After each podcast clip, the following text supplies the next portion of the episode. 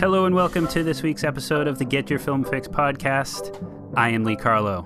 I'm here with Chapin Hemingway. Chapin, how are you? I'm hanging in there. How are you, sir? I'm, I'm good, looking good. forward to your visit next week. I'll see you I'm in less than a excited. week. We'll be uh, podcasting while we're out there. Looking oh, forward to that. For fuck's sake. Also here is Jeremy Fisk. Oh, Jeremy. Who cares? Who gives a shit? It, Adeline was all about mommy today. You guys are going to hang out with each other. I just feel very left out. Okay. Well, hopefully we can turn it around on this pod. We are going to be discussing the new film in theaters, something we haven't gotten a lot say a lot over the last couple of years. No Time to Die. Daniel Craig's final appearance as double oh seven, James Bond, directed by Cary Joji Fukunaga. Um, hopefully my, after my we... first movie back to theaters. Oh, yeah. So we should hear about that experience. Mm-hmm. Uh, we'll, of course, review the film. I'd like to talk a little bit about uh, Fukunaga as a director. And maybe we can get into a little bit about what we would like to see with the future of this franchise moving forward.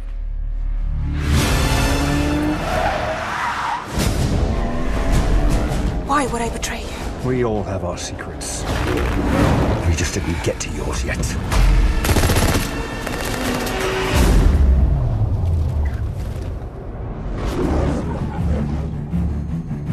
The world is arming faster than we can respond. Where's double oh seven? I need a favor, brother. You're the only one I trust for this. The world's moved on, Commander Bond. You were double O? Two years. So stay in your lane. You get in my way, I will put a bullet in your knee.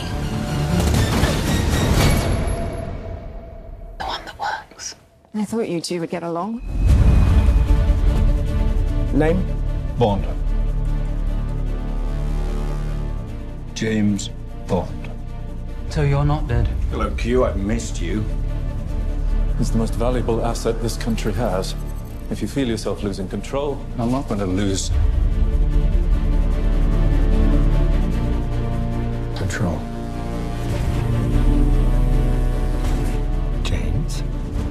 Gave up everything for her.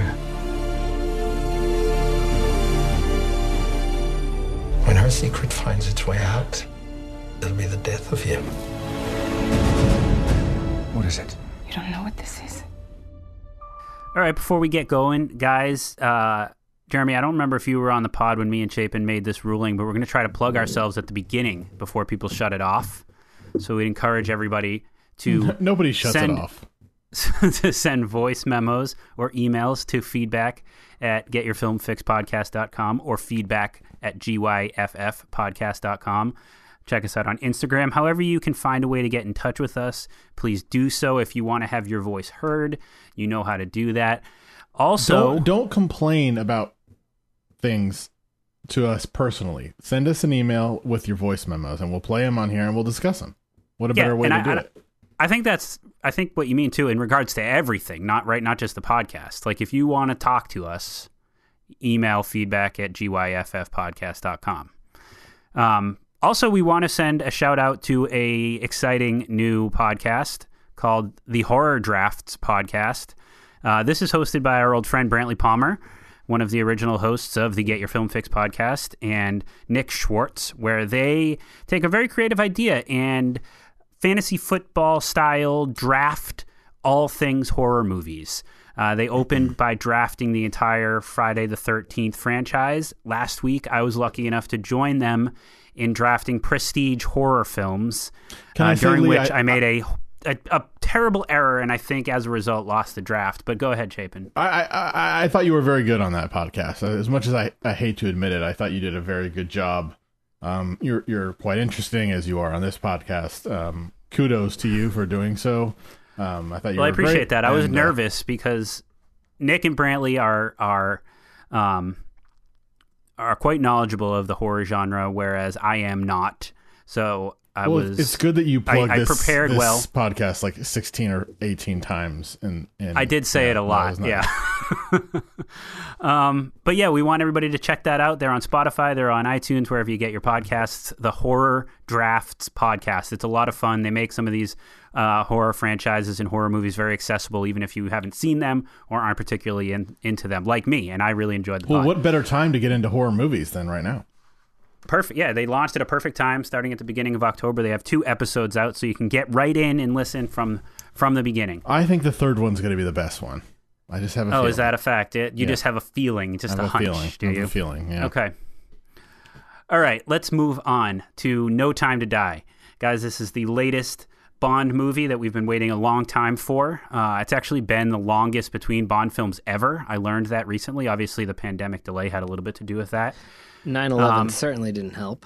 It's also the first Bond film to be directed by an American director, Cary, Cary Joji Fukunaga. Um, Sounds like it. First one to take the helm. Um, and before we get into this movie specifically, obviously my opening question for you guys is going to tie into it, but try to take a broad perspective in answering it. Um, And think about movies like this, whether it's another Bond movie, Mission Impossible, whatever, these types of movies.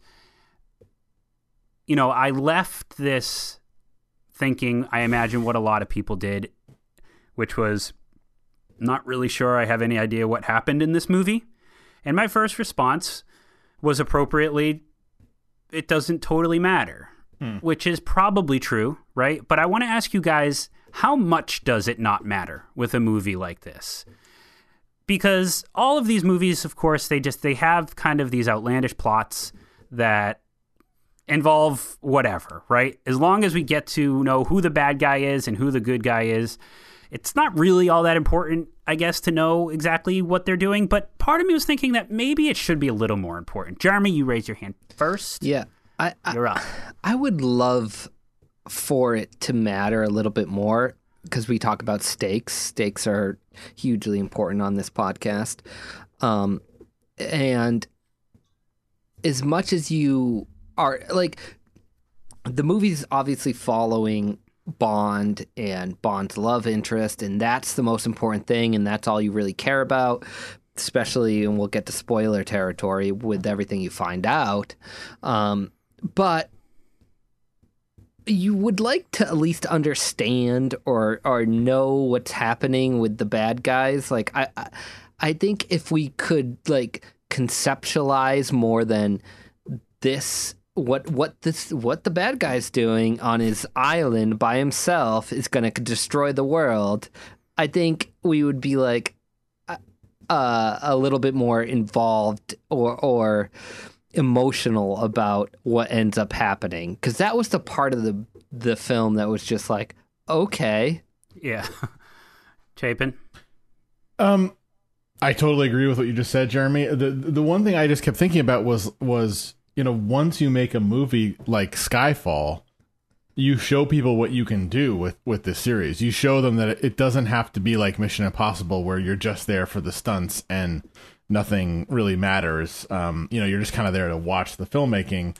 Uh, Skyfall is a is a is a very smart movie that is wholly a Bond film, right? Like, it's about it, it sort of is looking at this institution and looking at England as a country, and, you know, kind of colonialism in a weird way, and and and reflecting back on the on the series. And obviously, like, not every movie can do that. You know, you could, in a series of twenty-five, or I don't know which Bond film this is, but um twenty-five plus movies, not every movie can do that. But when you see that someone can make a movie like that out of a Bond film, uh it it, it becomes, you know, it's it raises the bar. And and um I think that's a that's I mean I think that's probably the best Bond film ever made. It's probably the definitive Craig Bond, I would say.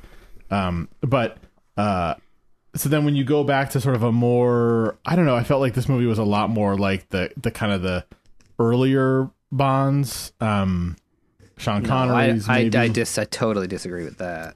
Well, let's hold hold hold that thought because my follow-up question to this is like, all right, because I, I agree with you guys too. Like, there's a large part of this movie or that that feels kind of empty, right? Because you're just not totally sure what you're supposed to be looking at, right? You don't know exactly what he's trying to stop. And that we've run into that before, whether it's other Bond movies, the Mission Impossible movies. So my follow-up question is, what does a movie need for you to be able to say, it doesn't matter if I know what the plot is? I mean, I think I think it needs to be, it, it either needs to be like campier, like the Sean Connery, the the old Bond movies, like you just got to go that way, where everything is sort of tongue-in-cheek, wink, wink, like we get it. Or you have to kind of make it more serious, like the Skyfall versions. Um, I, I feel like this one straddled in between, but it also hit at an emotional core too. So I, I don't know. Like, I mean, I think that's what it was trying to do. It was trying to say like, okay, the plot doesn't matter because we have something very significant at the heart of this movie, which is a relationship that Bond has. And we can discuss how well that works or doesn't work. Yeah. Also, of course, we will. But I don't know that that was enough for me to completely say that the plot didn't matter. You know, for Mission Impossible, sometimes it's just the spectacle, right? Like, who cares? Like, it's Tom Cruise doing stunts. They're well shot. The set pieces are amazing. That might start to get tired. It has a little bit for me. Like, yeah. You can't just get away with that anymore. But there is something that but allows think, us to be comfortable saying it doesn't matter. And I don't think any of us were comfortable saying that with this movie. I mean, I think the recent Mission Impossibles have tried to get, get around that a little bit. I don't think you care about anything in the most recent I, Mission I, Impossibles. I agree. I agree. I don't think but you so care then, about the, then, the then objective, guys, the what, love stories, What do anything. you look for in a Bond movie, the two of you, Lee? Well, this goes into maybe this is what you guys disagree on. I, I liked that despite this movie maybe taking a little bit of a different approach emotionally than other Bond movies, it it it threw us back to what Bond is, right? We had we had a scene with the bulletproof car that launches missiles. I liked that. I even thought that the mad scientist was maybe was a throwback to other Bond characters like Boris in Goldeneye with just a terrible Russian accent. Like, uh, you know, I think that there were classic Bond moments in this movie that are really important for Bond to be Bond. Like, I think the one thing that you have to expect and be okay with when you see a Bond movie is that it is a Bond movie. And all of the things that make a Bond movie a Bond movie need to be there to some degree. Mm. If they're not, then it's not a Bond movie anymore. And I think this movie infused it. I think it was there. I think you had, you know, the appropriate amount of action sequences. I think you had the appropriate amount of suaveness. I think you had the um, the sensuality. I think you had the jokes, the one-liners. The does does the, he even have sex in this movie? Uh, there's no. some steamy moments, but I don't know if he does. Um, and it has, you know, it has the gadgets, right? And I always loved that stuff about Bond, and I think that stuff is there. I think post Skyfall, we, like you said, Chapin, like we've got this idea in our head that, man, you put a good director behind the camera with these movies and you can really do something special with it. And I, I had some high expectations with Fukunaga. I love him as a director, but everything we talked about was a problem. But this still worked to a certain extent as a Bond movie because it had that stuff, well, that those signature Bond things that I like. Well, Lee, I wanted to give you credit because I think, you know, the Skyfall owes a lot to your final most influential film of our lifetimes, which is the, the Dark Knight. Mm-hmm. And I think there's a lot of fallout from that film and Skyfall here. Um, I, I, I agree. I, So I, Am I, I not allowed to answer this question? Oh, well, you, yeah, because you disagreed with what you Chapin said earlier. Yeah. Um. So for me, like, I enjoyed this film. Don't get me wrong, but for me, I want. Uh, I, I either want like a Casino Royale, a Skyfall, or I want a GoldenEye. Like, to to this straddle it. Yeah. Yeah, to straddle it, it's tough, and I think they did about as good a job as they could have in this film. But um, I don't know. I want to know what I'm. I, I want to know what I'm playing for when I when I'm in the movie. And when it starts going back and forth, where there's this one half of the film where everything's so important, and again, we're sort of going around the spoiler, which we'll get to, and then this other half of the film where there's uh, Rami Malek just sort of being uh, pretending to be. T- uh, Javier Bardem, you know, like I just seemed he was, off. That was a really bad villain. Like they didn't really seem to understand what they were trying to do with him. Like he, he you open this movie and he's he in was this. doing an impression of a James Bond villain. Dude, yeah, but you open the movie so fucking bad. I, I hated him in this movie. Okay, but I don't think his performance had anything to do with it. You open this movie, well, that's and yeah. his first scene is this in this like menacing looking mask, right? That then gets like half a, blown a kabuki, off, and it's kind of a this... kabuki mask. Which what's the relevance of that? Where did is right? That... It's he never wears it again the rest of the movie, and it's like it does this thing at the beginning where it breaks, right? And you just see half of like his burned face plus the mask. Wouldn't you think the rest of the movie we'd see him wearing that? That would be part of the plot, but no, has nothing to do with anything. And his his plan makes no sense. It's way too convoluted. So that aspect of the movie was was really disappointing, and. Yeah, I don't particularly like Rami Malek, and he's not good in this movie, but I don't think that matters. I think he, I think this was not a well-constructed Bond villain. No. And it's so easy to make a Bond villain. Like, I don't know. Just, is it? Is it? I, I uh, honestly don't think... E- I think that's a the, good question. I think maybe in the Craig, easy, but... the Craig Bonds, you got Harv- Javier Bardem is, you know, I think probably the best. And then... uh Mads Mikkelsen shortly after there, and I think the rest. But he's not even irrelevant. Like the villain, and I mean he is, but he's like sort of a middleman. I mean, that, there's but. this we- there's this weird villain of Christoph Waltz. What like why From have him, like why have him? Why have that gets Rami me to Malek? A, That's something like, I want to bring up is, and I'm curious how you guys feel about this, and we'll probably talk about it more when we get into the spoilers because it'll tie in there. But I don't like the. Um, no, the serial nature of Not at all. these Not Bond at all. movies. Not at all. They have to be like these individual stories. Stop going back to the other thing. The whole like, the whole great thing about Bond is it's like it just starts and ends, right? And that's why you can go from uh, Sean Connery to Roger Moore to Pierce Brosnan to uh, uh, to Daniel Craig and all the guys in between, like. With just calling them the same character and changing Q's and changing M's, all these characters just change, and you don't miss a beat. But they, you know, they go back to Spectre, they bring back Christoph Waltz, they make connections to that. I don't think that works in Bond movies. Yeah, I agree. Like it's it's got to be its own thing. They're like episodic. Well, how about this part though? Like.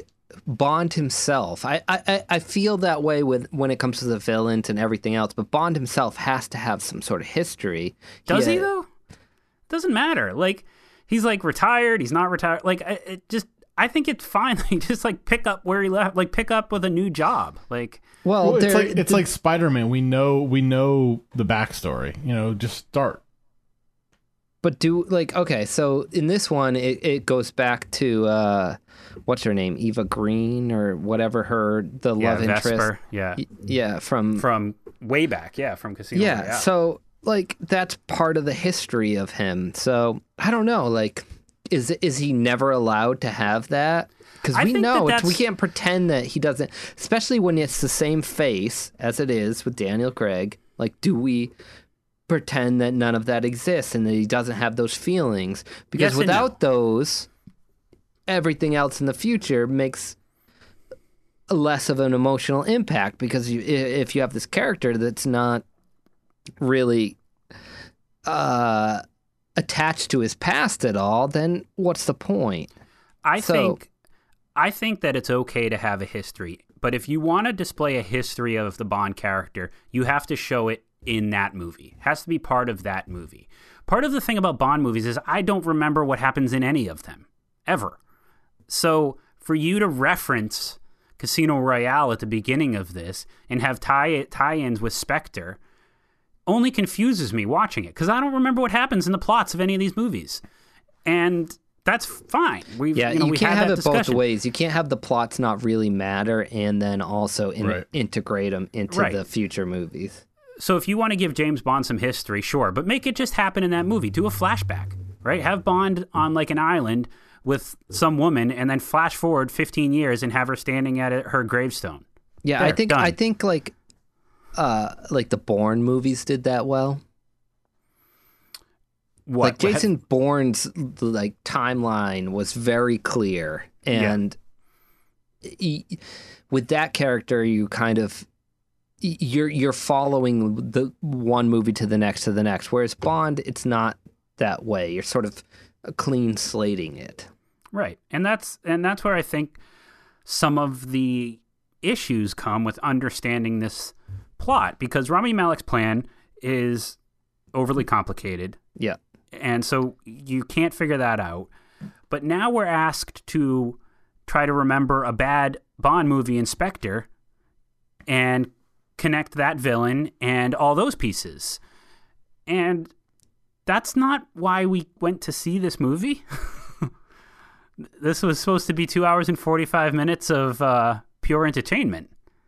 And if you want to add some heart into it, which Fukunaga obviously made an effort to do, and maybe this will lead us into some spoiler territory, which we will give a very clear, loud, and present warning for, then that's fine. Do that. But you still have to make your plot sensical. So from here on, we're going to discuss the spoilers of this film. So if you haven't seen Bond yet, if you haven't seen No Time to Die yet, Um, you can jump ahead past this um, because there are some significant things that happen in this movie. Um, most notably, he dies. double oh seven, James Bond, dies at the end of this movie. Very Dead. clearly dies. There is no yeah. way to um, think that maybe he survived. Um, and and so we should talk about that. We let's talk, talk about. Let's just talk about. That. But also, I want to talk about by the end of this. I want to talk about how this franchise moves forward. Yeah, I think we should discuss that after the after the review. I agree. Um, but what? How did you guys like the end of this movie? And and tie everything in the the phone conversation with Léa Seydoux, kind of the relationship, what we learn about them, um, his daughter, all of that. All right. So I never bought. I never bought the relationship. I didn't get it. I like. I, I, I had no emotional connection to that. Once the daughter got involved, and I. It's probably part, partly personal, and maybe Chapin feels the same way. But once the daughter got involved, I was just like, cr- like basically very emotional. It, it, once he discovered he had a daughter, and um, that that part that part got me. That part got me for sure. But the relationship itself, I just didn't understand. Like, who is this woman? Why is it so important? Like, he's Bond's. Dated two hundred fifty well, that's the thing, right? women. Is that like, like, like I don't understand why this one matters anymore, but I get and it Léa once, Seydoux is Inspector, once there's a daughter. Léa Seydoux is Inspector too. So that's again the problem with like the carryover, right? Like yeah. we're we're used to Bond just like and who's and there was there, it was publicized very clearly that Fukunaga was very adamant about making sure that the quote unquote Bond girl was not a thing on this on this set, right? He wanted to kind of remove that stigma. Yeah, but then and, he did, he but, cast, uh, what's her name? Ana de Armas or... We should talk about her scene. Um, yeah. But my point is, regardless of whether you want to call it a Bond girl, however you want to um, identify that, it is part of the movie, right? The Bond love interest, the Bond sexual attraction is part of the movie, and they're supposed to be kind of individual to each movie. So trying to connect the two films, I guess that tries to give you a little bit more of a connection for the relationship, but you're right, Jeremy, it was hard to buy because you never really knew if Bond really trusted her or loved her, or if it was all an act from either one of them. So yeah, that why was, would you ca- why would you think that this one's the one when everyone has been the one until they either die or that he moves on or like I, I, that part of it didn't, didn't what did you think, Chapin? Get me at all. It was um, it was having the child. Do you know that meme where Christopher Nolan, it says, it's a meme that says, um, hey, Hans, can you make a score? It's just, just something subtle. And then it's like cuts to a man playing the piano on a beach and the piano's on fire. Yeah. Have you seen that meme? It's really I think funny. I have. Yes, I think that's I what I thought of that scene. It was like the music was way over the top. Um, well, I mean, this was just Inception slash Batman Begins score. Um, something I thought was glaringly missing from this was the Bond music. Yeah, where was that? You're right. Yeah, it was only at the um, beginning. It, it was literally, it was so, so I don't have like a great ear for music, but God, you can tell a Hans Zimmer score from a mile yeah. away. Like, it's so clear. Um, look, I liked from the point where Rami Malek smashes the vial on Craig's face and gets the poisonous blood that will obviously, uh, obviously, that will evidently, obviously, um, obviously. Uh, kill Léa Seydoux, Léa Seydoux and her daughter and his daughter. Um, So we learn ultimately that Bond can never touch her, kiss her, or anything. He, if he does, it'll kill her. From that moment till the end, the phone conversation, the way he dies, I thought that was really well done. I liked it. I thought it was really good. Um, I thought it yeah, was. I thought, the it was moment, I thought the moments were impactful. I thought the conversations were genuine, and everything leading up to it kind of didn't matter at that point whether it was earned. Um, That says nothing for the movie as a whole. That's that's actually a discredit to the movie as a whole, but it works as it works in that scene, in that moment. So for me, I, I, I liked it. I liked the end of this movie a lot, actually. Yeah, no, I definitely, I, it definitely, I felt something for sure. one hundred percent felt something. I don't, I don't even know if I was like an, I mean, I agree. Like it was, it was well done in that regard. I don't and know also, like, I liked I mean, it because I felt something. Like, I liked Bond it because it was the way that dying. You had to conclude that movie. Yeah, and that's a bold move. Like, that's a bold move. Like, so that's it? That's how Bond dies? So every other Bond movie after this is either going to be somebody else well, or it's going to my... be... No, it's just how, how, this, how this particular well, Bond Well, but that dies. was my exact... That was my other point with the serial versus episodic nature of the Bond movies, right? You can have James Bond die in this movie and just pick up the next one with a new James Bond. And you're fine and with that. And pretend that didn't happen? Yeah, you because... don't have to pretend it happened. Like, you just move on. It's like when Pierce Brosnan's last, what was, Die Another Day was his last one maybe? I don't remember. When that ended and Daniel Craig took over as James Bond in Casino Royale, it's yeah, just it's a, a different, different guy. guy. And his name is James Bond. Like, we never asked why that's the case because it do, that doesn't matter. Well, it but matters by, now. But though. by trying with problem. these Daniel Craig Bonds to connect all of them, you're making that matter, um, which you know leads to a lot of questions on like how they will approach the this series moving forward, um, which we should get mm. into. But you did bring up a couple other things that we got to talk about. Ana de Armas has a very, very brief scene well, in this movie. But Chapin, go ahead first. No, I, I, I my overall opinion on this movie is I I think it's actually really, really well directed. I think this movie looks, it's probably the best looking of the Craig Bonds, and you know, Roger Deakins shot one of them. I don't know, maybe maybe Skyfall's a little bit better, but one. Um, I think the Linus C G shot this, right? is apparently Linus Sandgren. No. Apparently, is how you say his name. Yeah, Linus. Yeah. Linus who also yeah, who Jeremy uh, shot? With. Don't Look Up. Got an yeah. argument with them. Jeremy told him to shut yeah, it down. I, sh- so, I shut him know, down. There you go. No, yeah, you shut him yep. down. Poor guy. Um, I think this movie looks great. I think the C G I was really, really good, despite it kind of like pushing the boundaries a little bit. Um, I think these Bond movies can kind of be cheesy looking sometimes, and I thought um, Fukunaga just did a great job making it look really, really nice. I know they shot it on film, and, and that kind of annoys me. What? But um, why? Why does that big, annoy large you? Large format, but I mean, it, you know, it's all it, it's just. It's all digital anyway, so what does it really matter? But, um, uh, and, and I thought like, I, I, I really, really liked, um, Daniel Craig's performance in this. Like I was sort of tired. I've been s- sort of tired of the kind of like begrudging Bond, like, oh, do I have to do this again? And I thought his performance was, you know, different than the other ones, and it was it was a re- it was refreshing. See, uh, um, like I thought he, he, you could tell in his performance that he felt compelled to do a job here, which mm-hmm. which I think worked, and I think that I think what mm-hmm. helped it was the other double oh seven in this movie um, that is introduced. Is this is not the first time we see her though? I don't think isn't she? It is. Yes, it is. Um, no, L- Lashana Lynch plays Nomi. She's another double oh seven. I thought she was actually yeah. kind of bad. Um, I yeah, oh, really? I didn't I think she her. was very good. I, I thought she handled the action sequences well, but I thought she she her direction was to play intimidated by James Bond, which is understandable, right? I don't think mm. she pulled that off. She felt like she was intimidated to be in a big movie. It was a strange performance, well, I thought.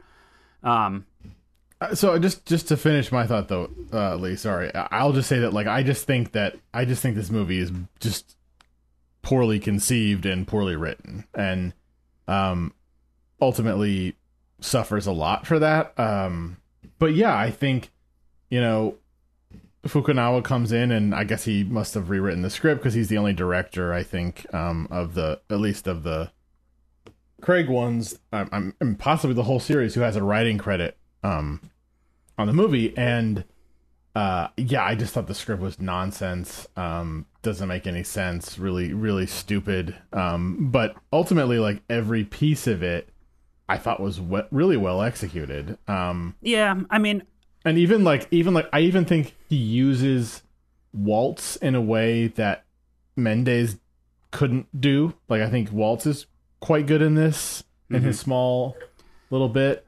Um, and so if you divorce all these elements from Fukunaga, who didn't make the decision to make this like a long running uh, connected event, five movies, you know, I think he did a great job with this. I think it's a, a um, but I don't think yeah, the movie's good. he, he said in an interview that he originally he wanted it to do because initially we weren't expecting a, another Daniel Craig Bond. He said he was done after Spectre, but so Fukunaga, in you know efforting to make a Bond movie, thought he'd be starting from scratch and liked the idea of that, and instead it was right. the opposite, right? He had to try to do the final chapter, so his hands may have been tied in terms of the story and script, which I agree is the biggest part of the problem. And I also agree that this is well made because you have a good talented filmmaker in Fukunaga, and you have good ca- supporting cast members with Lena Sandgren and so on and so forth, and I just think that's all fine, but that's not all that impressive to me, because Fukunaga, I, I hold him to a certain standard where he can reinvent some things. He reinvented, you know, uh, T V in many ways with some of the things he did with True Detective. We've seen him do that. Like, he's made some great films. He's, I think that he had an opportunity, even with kind of some of the things he didn't have control over in terms of it continuing the story of the Daniel Craig Bond. He missed on that. He didn't do anything new and innovative. Just because it looks good and is well made. Well, right. there is one thing. No, but but that's not his job, though. On these movies, it's clearly not the director's job to develop the movie. I agree. Like that's that's true. Um, and but that can still be disappointing. You know, I, I makes... do think there is one thing he did that I guess is more of a question than a statement. But why why does Daniel Craig's Bond get an ending and no other Bond does? That's a good question. It's it's a it's a great question. I'm not I'm not sure why. I think because I mean I, I, Lee, I think you listen to the yeah. Big Picture podcast. Like he seems to have a yeah, lot I think of power Daniel Craig over wanted, this series wanted and yeah, I think yeah. Daniel Craig said it's like oh, it's the movie Bond dies in. Um, right. That seems a little bit that seems a little bit selfish. For you know, the franchise, this, but that's consistent kind of. I don't have a lot of examples, but it, you know, I just rewatched Casino Royale, so it's fresh on my mind. You know, Daniel Craig also ordered a martini in Casino Royale, and they ask shaken or stirred, and he says, "Do I look like a man who give a, gives a damn?" Right? Like, well, it does. It does matter. But the, my point is that though he, if you sh- if you shake it, it's going to be more watered down. But and, his. But that's not the point. The point is that he he subverted that very famous line, right? He he's doing different things with Bond, right? He he kind of went with the brooding, kind of more dour Bond character than what we'd seen before. Yeah. So it's not necessarily crazy to see that he's demanding that he's also the Bond that gets an ending. Um. Well, I think the, the the the brooding Bond, I don't know that was entirely his doing. I mean, he was a, a, an integral part I'm just, of that. I'm obviously. just saying he he, different... he created a different James Bond than what we'd seen before in a lot of different ways. And then he obviously took, you know, yeah. has a lot of power over this series, um, in large part due to a lot of its success, I'm sure.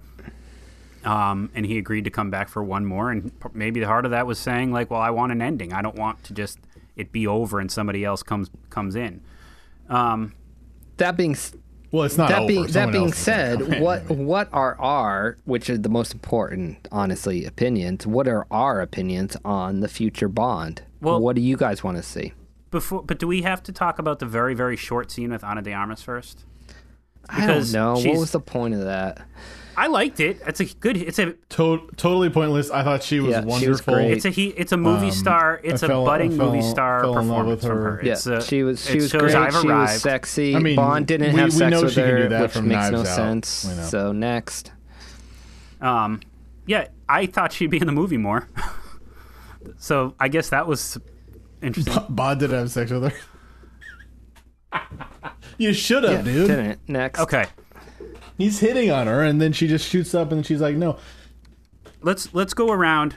Yeah, I mean, she's she's clearly a talent, and it just and seemed it like a lot of like a lot of things, like throwing a car or throwing, um, you know, a, a set piece in here. She's just like a, it's just like a, oh, it's just something yeah. to add to the movie. Okay, yeah, let's go around.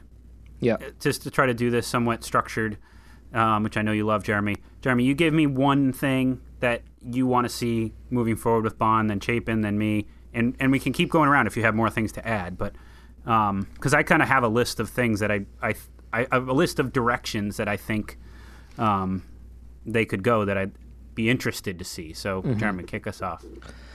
Um, well, hmm. I mean, even if it's who you want the next Bond to be, that can be your first. Uh, first I pick. honestly, oh well, I mean, if I had to pick, if it was up to me, it would be Tom Hardy.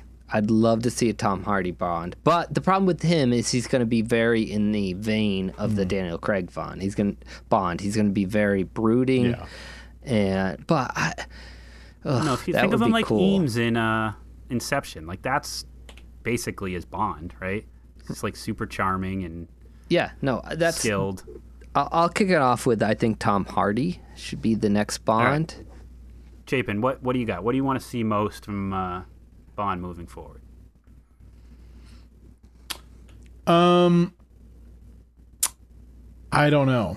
Um, that's a good question. I, I would I would love to see them just. I would love to see them do something different. What's different though? So go um, back to the more campy Bonds, the the golden eyes. The... Well, I, at one point, at one point, um, and I think they had, this was the same. They they had this. They said the same thing about Darren Aronofsky's like, um, Batman movie.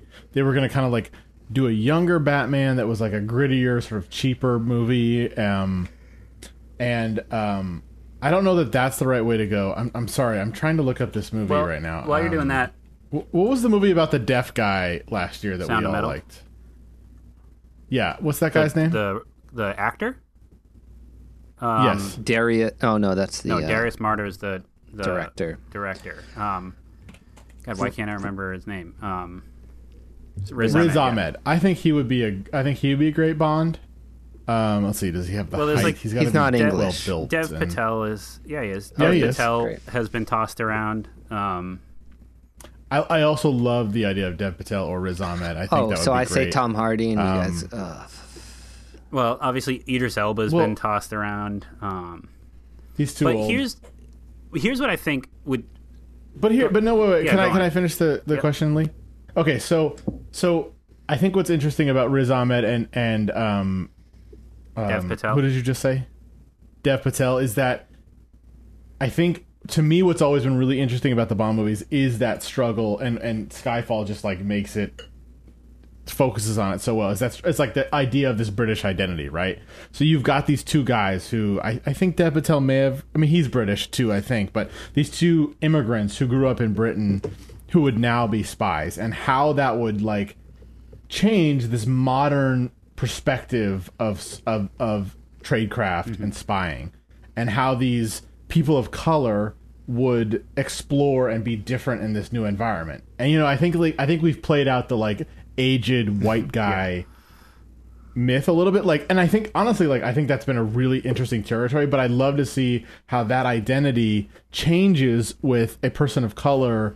Um, from, you know, two very prominent Indian, uh, um, excuse me, English colonial prospects, like Egypt. I think Riz Ahmed is Egyptian, or his parents are Egyptian, and India. So, so not Tom Hardy. I, I, I would also. I mean, I would have a full look, erection if Tom Hardy and was Tom the next Hardy Bond. Would be fun, so. and it, but it would be this. It would be very much the same thing, like you mentioned, Jeremy. I like that idea, Chapin. The other thing that I would add that I really think should happen and may even happen, considering the way this. I'm ended, sorry. I'm sorry. Riz Ahmed is Pakistani. I'm sorry. Um, Excuse me. Considering the way that this one ended, this is possible. I want them to continue to get directors like Cary Joji Fukunaga. You can say Sam Mendes. Um, you know, I like what Martin Campbell has done with Bond movies, but I want like auteurs to make these movies moving forward. I also want a full reset, recast everybody. I like a yeah. lot of. Well, I, I like a the, lot of the people. The big move is to give it to some of the people who have expressed interest, right? Yeah. Like Nolan or Tarantino or um, I, I don't know if there's anybody else, but like one of those guys. And but they'd have to surrender a fair amount of right. creative control, which I'm not willing but to do. Recast every, like I like you know Ben Winshaw as Q. I think Ray, Ray Fiennes is good as M. Naomi Harris is good. I like all these actors in these roles, but recast them all. Give us a full, clean slate. With a new Bond, whoever that may be, with a legit auteur director, and I have a... do that. I think that makes the whole thing new and fresh and gets us excited again. I have a suggestion on how to do that. Um, yeah, uh, a, a sort of Bond origin movie, like seeing how Bond became well, Bond before here, he was Bond. I, what I really do not think is out of the realm of possibility because. Amazon bought M G M, who owns Bond. So Amazon now owns the Bond franchise, which means there is inevitably going to be a series of some kind. You could do something with Lashana Lynch's character, right? Spin off it, spin it off into a series. You could do some sort of an origin Bond series. I don't want that to happen. I don't. I mean, if you want to have Bond spin-offs, fine, but not in not completely in lieu of Bond movies. No, right? I think like, it it would be the Bond movie. It would be like Bond getting into the double O program. So like right like right before Casino Royale, basically. Are there yeah. any Bond movies that do that? I, I've I've never seen so many of the no. old ones. Like, I mean, or I have and I don't remember them, which is the case. No, he's all, always but. been Bond. Well, that's the that's the yeah. The narrative is like he was an orphan and then they recruited him and he was kind of this brooding. Yeah, I think I think that could be an interesting territory. So. Anything else? What else do you guys want from this? I do. I do. Okay. Uh, well, I, I feel like I don't really have a great sense of how you guys felt about this. It's movie. fine. It's, it's. I liked it. I enjoyed it. I thought it was too long, and I thought. Uh, I'm gonna watch Skyfall tonight just yeah. to satisfy. I, this I kind of want to watch Skyfall as well. It's. I think it was. It's too convoluted, I, but it, it hit at an emotional core that got to me.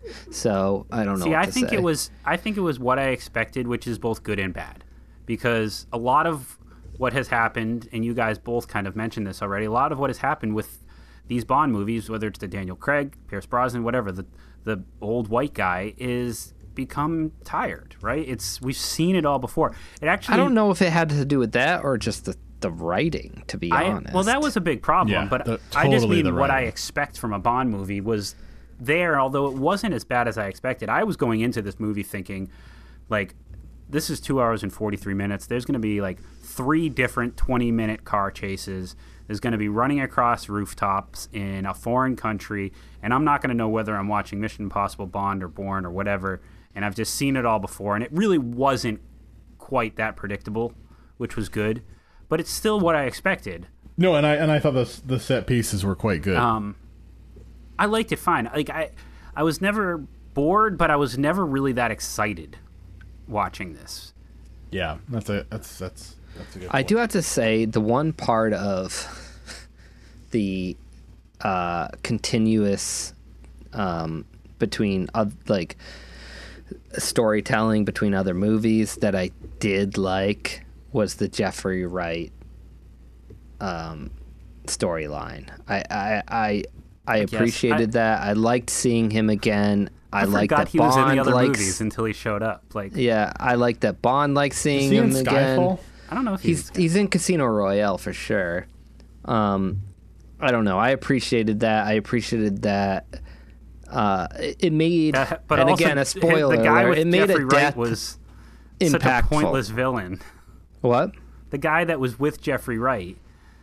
That oh, yeah. was such a pointless villain. Yeah. Um, what's that actor's name? I forget. I only remember him from The Big Short. Uh, I don't know. I think he's the. I think he's the guy who's in uh, Mare of Easttown. He's on in Mare of Easttown? No, that's not him, Jeremy. It's not? not. No. Are you sure? Billy Magnuson. That's who it is. He's yeah. I only remember him as in The Big Short. He was one of the mortgage brokers. He's not in Mare of Easttown. Oh, he's in he's in Many Saints of Newark. Um, yeah, Polly Walnuts. I'm mixing up my white guys. Racist. Um. All right. Yeah. Anything else so, to add for No Time to Die, guys, or the Bond franchise in general? I think covered it. No, I mean, well, I, I'd like to. I'd love to cast directors. Can we do About that who, really quick? Who will do the next one? You mean? No, like who we think would be good at them. I mean, obviously, I think Nolan is a is a.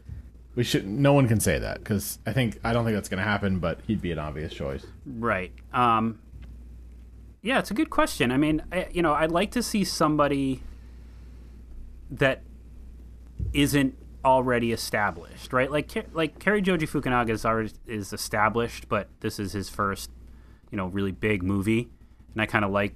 I, I like and I don't like when I see this happen. Obviously, I want him to make some more independence. Sin Nombre is one of my favorites. Um, I rewatched that recently. Um, Beasts of Southern Wild I really liked, but somebody like that, right? Like he didn't direct Beasts of that. Southern Wild, uh, not Beasts of Southern Wild. What's um, Beasts, Beasts of, of No Nation? Nation yeah, um, Beasts of the Southern Wild is uh, the one that had that little girl that nominated for an Oscar, right? Kavenzi Wallace or something. Yeah. Wallace. um. Yeah, what do you guys think? I mean, like, I don't know why, like, David Lowery is coming to mind. I, I loved what he did with The Green Knight. I know you guys haven't seen that yet. Um, he's not certainly who I would think of after movies like A Ghost Story, but I think. I mean, I think Knight... I think they do a good job with the Bond movies of finding interesting directors, and I think a lot of, like, Marvel and everybody's trying to find interesting directors, which I applaud for sure. Like, you know who I was thinking of? Michael Mann. No, but close. Catherine Bigelow. Uh, your boy. Bo- both your boys. Um, Sir... Ridley Scott. Um, nope. Yeah. Well, I think he'd do a great job, too. I, he, we'll he, talk he about him mind, next week. But, um... Oh, why am I ever... Um, All uh, we do is talk about directors on this show, and we can't think of any. N- name them. The, you know, he, he won best... He he did, he did Small Axe. Oh, Steve McQueen. Oh, yeah. Steve McQueen. Yeah, I think, think Steve so? McQueen would be great. Totally. I, yeah, he did Widows. Did Widows. I think he could do a good job. He's British. You know, you bring in the new person of color, Bond, and I think he'd do a great job with that. Don't let him write it. Don't let him write it. We do not be about Bond at all. Yeah, it's like don't let him write four it. hours it's long. Like, Bond, Bond is like trying to is Bond, like he's like Bond's defending just this dancing. Like Mercury rising. Jamaican restaurant he likes going to eat on a hunger strike. Yeah. Um, it's it's it's the movie turns out to be about Bond's sex addiction yeah. Yeah. and and how he has just the giantest dong. Yeah, largest penis in um, the U K. Um, no, but I, I I do I do think that um, Steve McQueen would would do like. Like that, it, it, his twelve years uh, twelve years a slave has the same complexity that uh, um, Schindler's List has for me, which is that it's it's just like a completely beautiful film, and it's about this horrible subject, right? And so he's clearly got the chops to make a film that can look good, and Bond movies have to look good. He's got style, we know that.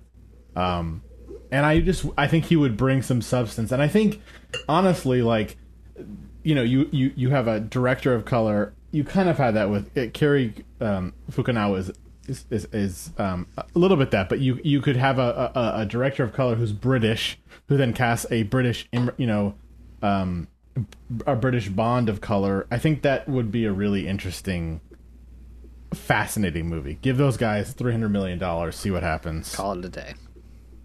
Yeah, I mean, this I'm looking. I'm just kind of looking at like younger directors. I, I, best directors under forty. Cary Fukunaga is the first one that came up. Um, you know, Jeff Nichols. This doesn't really. He's not under forty. It says directors under forty. I mean, maybe forties. No, none of those guys are under forty. Um, Jeff Nichols came up. What Sarah about Pauly? I don't think that's this is for her. Jason Reitman. This is not for her. Neil Blomkamp. Maybe. Um, That'd be good. Lena Dunham, I don't think counts. Selena Sciamma, I don't think it's, uh, that's her thing.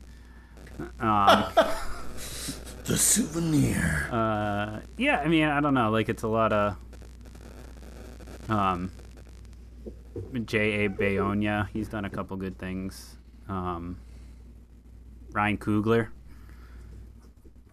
Oh, yeah. That'd be great. He'd do great with that.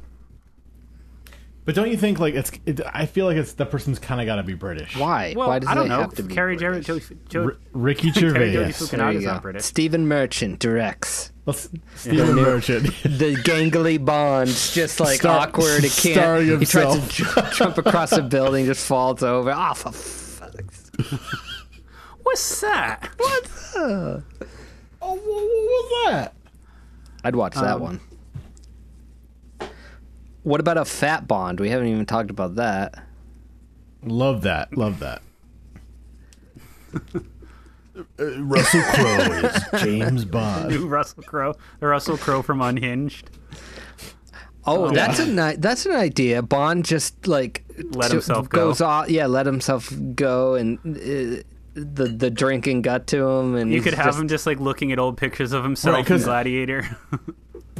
Because cause they always do that. He, they they find him on a beach yeah. somewhere, in and he's like shape. in better shape fit, than he was in the last like, movie. Yeah, yeah, yeah drink. He's drinking whiskeys yeah. at every turn. Like any chance right. he gets, even in the middle of the. All he does is live at the fucking beachside bar, and he's in super good shape. But it, the, in reality, he would look like Russell Crowe in in current situations. I, I, I loved that. Like right in the middle of the shootout with Ana de Armas, they both yeah. take a shot. Oh, the. That was that, the one thing I did notice about this movie. They drank all the time. Okay, well, they even reference it um, when uh, he says to to Ray Fiennes, he's yeah, just like, you're, you're thirsty very thirsty. today. But yeah, but he's the one that's been drinking. That that scene when they both take a shot during the, the, the shootout yeah. was one of the most, like, obvious and huge tone departures I've ever seen in a movie. What do they They just drink? Like pour a, a shot of something. Well, it was a brown in the middle liquid, of the shootout. So it was either whiskey like, cheers and or take a drink. Uh, scotch. Probably, probably. And it's rum just like this, Cuba. like little comedic moment that just is a total departure from the entire tone of the movie. And the Ana de Armas character is a little bit too. It just seemed like it was from an entirely different movie, but we all liked it. Um. Well, yeah, we all love. I think there's way more. Can, can we all there's way more director. Like you'd think, like oh, it'd be great to see any one of these directors do a Bond movie. I think there's way more directors that should not go anywhere near a Bond movie than there are that should do it. Like if you go through all the big directors. Okay, here, here's here's a question for you. We gotta we we have we have to we have to cast we have to have um, a woman direct the next Bond movie. Um. Well, so I we said got, Catherine Bigelow before. So we got like three choices. Th- no, that'd be too. That'd Catherine be too Bigelow much. Would? I think she'd do a good job. Yeah. I think she's the only one that's done action. I mean, I guess uh, what's her name from? You don't need to do action. You don't need to. No, do you know who would be good? Hang on, I'm gonna look it up. Um, because I forget her name and I'm a little embarrassed. But um, she hasn't done a lot of things, but she did that. Uh, N- Nia Costa, I think, uh, would be good. T- t- Uh, Gina Prince Blythewood did that, that um, Charlize Theron movie, The Old Guard, which is like only action. But she also directed years ago. She directed Love and Basketball. Um, oh yeah, yeah, yeah, yeah, yeah, yeah. She'd be good. She, That's great. That's she, great. And she hasn't now? like that. No, she's young. She's only uh, Love and well, Basketball was when we were in high school. Well, yeah. I mean, she was born in nineteen sixty-nine, so she's in her late forties, early fifties. But that's, I mean, you want to pick an old white guy instead. Yeah, it's like about, Tom Hardy about, directed by James Cameron. What about George Miller? I um, oh my God. Yeah, but like somebody like her, Gina Price Blythewood, like someone who's made movies that have been good, that have, you know, she's had some success, but hasn't hit, like hasn't been given the reins to a big movie yet. I think that's what I'd like, and I think that's kind of what we saw with Cary Joji Fukunaga. Um, you know, Mark Forster kind of had that a little bit with um, which one did he do? Quantum of Solace. Um, yeah. And I don't know how excited we get about Mark Forster these days, but um, you know, he's Do- had an interesting doesn't move career. The needle. But he's listen to so he did he's done a Bond movie. He did Finding Neverland. He did Monsters Ball. I didn't Monsters know he directed Ball. Monsters Ball. Um, World War Z, The Kite Runner, Christopher Robin movie. I liked World War Z. I did too. But what would you guys think about Fincher no, doing a Bond you. movie? That was kind of that kind of came. No, no, no, I actually no, no don't interest. want as as good as they'd be. Like I don't want. I don't want the no, I don't want Nolan, Fincher, you don't want Tarantino. Fincher, you don't want Tarantino. Do you don't want Anderson. Want, you don't want Scorsese. I don't want any of them because I don't. I don't want their next movie to be a Bond movie. Like I want yeah. them to do what their what their next yeah. movie is. Like it'd be cool to kind. Of, here's the thing: if I knew that those guys would be making movies, you know, for the rest of their lives, Nolan's the only one that we can be sure of. I guess Tarantino can, but he says he's going to be done. If Tarantino really only has ten movies, I don't want one of them to be Bond. If Fincher yeah. can't get money to make the movies he wants, I don't want one of the movies he makes to be Bond. You know what I mean? Like, if Tarantino said he's going to make movies till the day he dies, then sure, throw a Bond movie in there. But I don't want them wasting one of the final few films we may have from them on something that, you know, they may make interesting, but ultimately isn't going to be like an entirely new original idea. Yeah, Bond... No Bond movies ever made our top top of the decade. It never no. will. I don't know. Skyfall might have. Might have. We talked about it, whether maybe it would be um, when we did that show about the best of the decade last year uh, or two years ago. Um, okay, what else you guys got? Anything? What do you guys think real quick of, of Cary Joji Fukunaga as a director? I mean, I loved Sin Nombre and I loved uh, True Detective, so I, I guess I really like him. He did Jane Eyre, too, um, which we reviewed early on in the podcast. Um, and he also did... I didn't see Maniac, which is that other series that he did with Jonah Hill and Emma Stone. Um, I like him. I think he's a really talented director. I, I it's, it's interesting to kind of see... He's working on this like huge show now, um... bigger than Bond. I mean, he's already hit the top. Yeah, but it's apparently it's just like this massive T V show about like um, World War Two bombers or something like that. So Great. It's like hu- huge sets and stuff. Um, but yeah, I, I, I'm excited to see what, what he ends up doing next. Um, well, guess what? Movies. Jeremy shut it down. Fisk's gonna shut it down on Monday. That's true. That quick fix that we did is gonna be outdated. Yeah. Well, we'll we'll uh, we'll update people on that as it uh, happens. Shutting it down. All right, that's going to wrap it up for this edition of the Get Your Film Fix podcast. As we mentioned at the top, email us at feedback at get your film fix podcast dot com. Check out the Horror Drafts podcast wherever you get your podcasts. Um, it'll give you a good pod to listen to after this one. It's not there to replace this one. I think we should make that clear.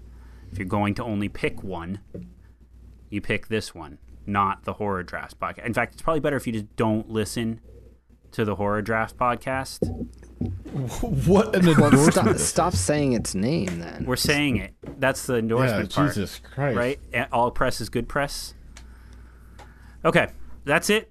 We'll be back next week, hopefully, with The Last Duel, directed by Ridley Scott. Yeah. Thank you for listening.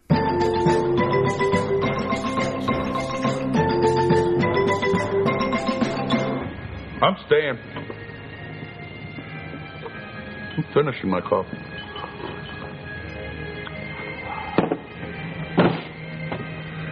Enjoying my coffee.